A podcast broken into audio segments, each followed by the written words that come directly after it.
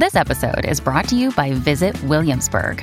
In Williamsburg, Virginia, there's never too much of a good thing. Whether you're a foodie, a golfer, a history buff, a shopaholic, an outdoor enthusiast, or a thrill seeker, you'll find what you came for here and more.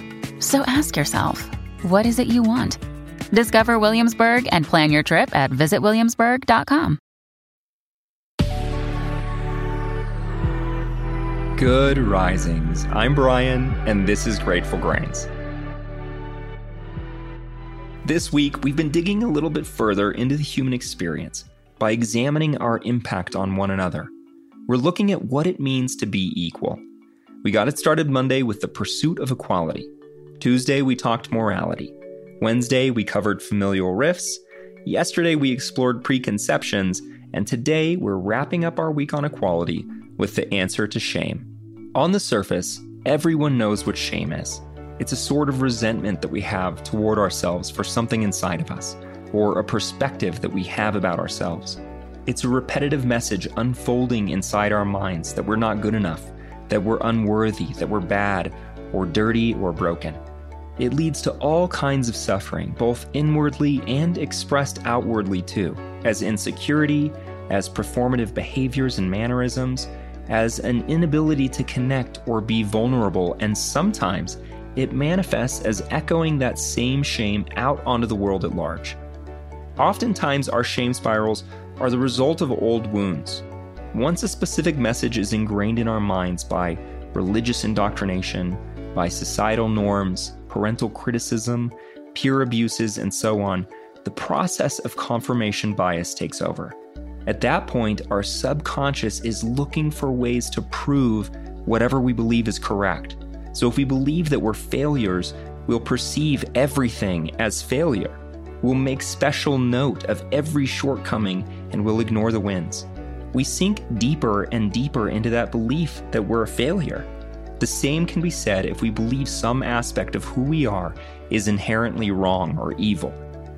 Every negative perspective we may have about ourselves, from body image to relational beliefs to performance anxiety, it's all rooted in the feeling that we're not good enough, that something is broken in us. Unless we confront this negative self talk head on, that system of confirmation bias will exacerbate the problem. Again, it becomes a seemingly unending spiral. But as we pursue an awakening, we discover we can jump right off that ride. And in hindsight, we often look back and think, my God, all that suffering was so unnecessary. The antithesis of shame is pride. The antithesis of insecurity is confidence. And so, what we encourage is that unabashed pursuit of pride, cultivating confidence in who we are, bringing awareness to moments of self criticism, and working to inject positive self talk instead is the actionable task of reframing the narrative that we have about ourselves in our minds. Confidence is built in truly knowing who we are, knowing our role in the world, using our gifts, and pursuing that which truly fulfills us. Really getting to know our own value system is key here. We get to know what's important to us. We get to know our non negotiables. Because the better we know ourselves, the harder it is for someone else to infiltrate our confidence. When we know exactly who we are and we're happy with it, it becomes impossible for us to feel guilty for not being what someone else thinks we should be. Life passes us by like the blink of an eye. There is absolutely no room for suffering, especially when it's the kind of suffering that we inflict on ourselves or the kind that we allow other people to inflict on us. We bring what's been used to shame us into the broad daylight and proclaim that shame has no power here we can hope that the rest of the world learns to love what makes us different.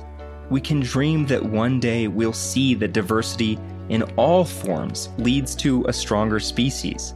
Our varying gifts make us stronger.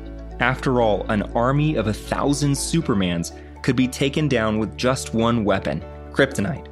Of course, kryptonite has no power against Wonder Woman. Put simply, we're better together. What makes me unique is not and should not be what makes you unique. But we don't have to wait around for the rest of the world to figure that out. before we make that change internally for ourselves. We build our own self worth and values entirely of ourselves, not dependent on the approval and love of another. We love ourselves better through practice.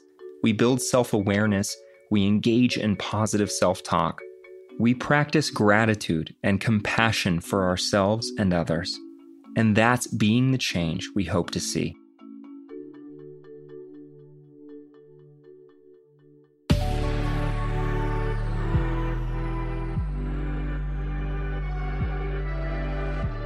Thanks so much for joining us here on Grateful Grains.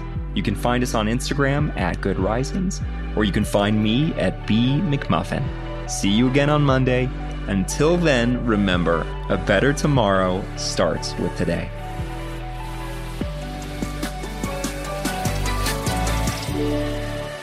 Good Risings is presented by Cavalry Audio.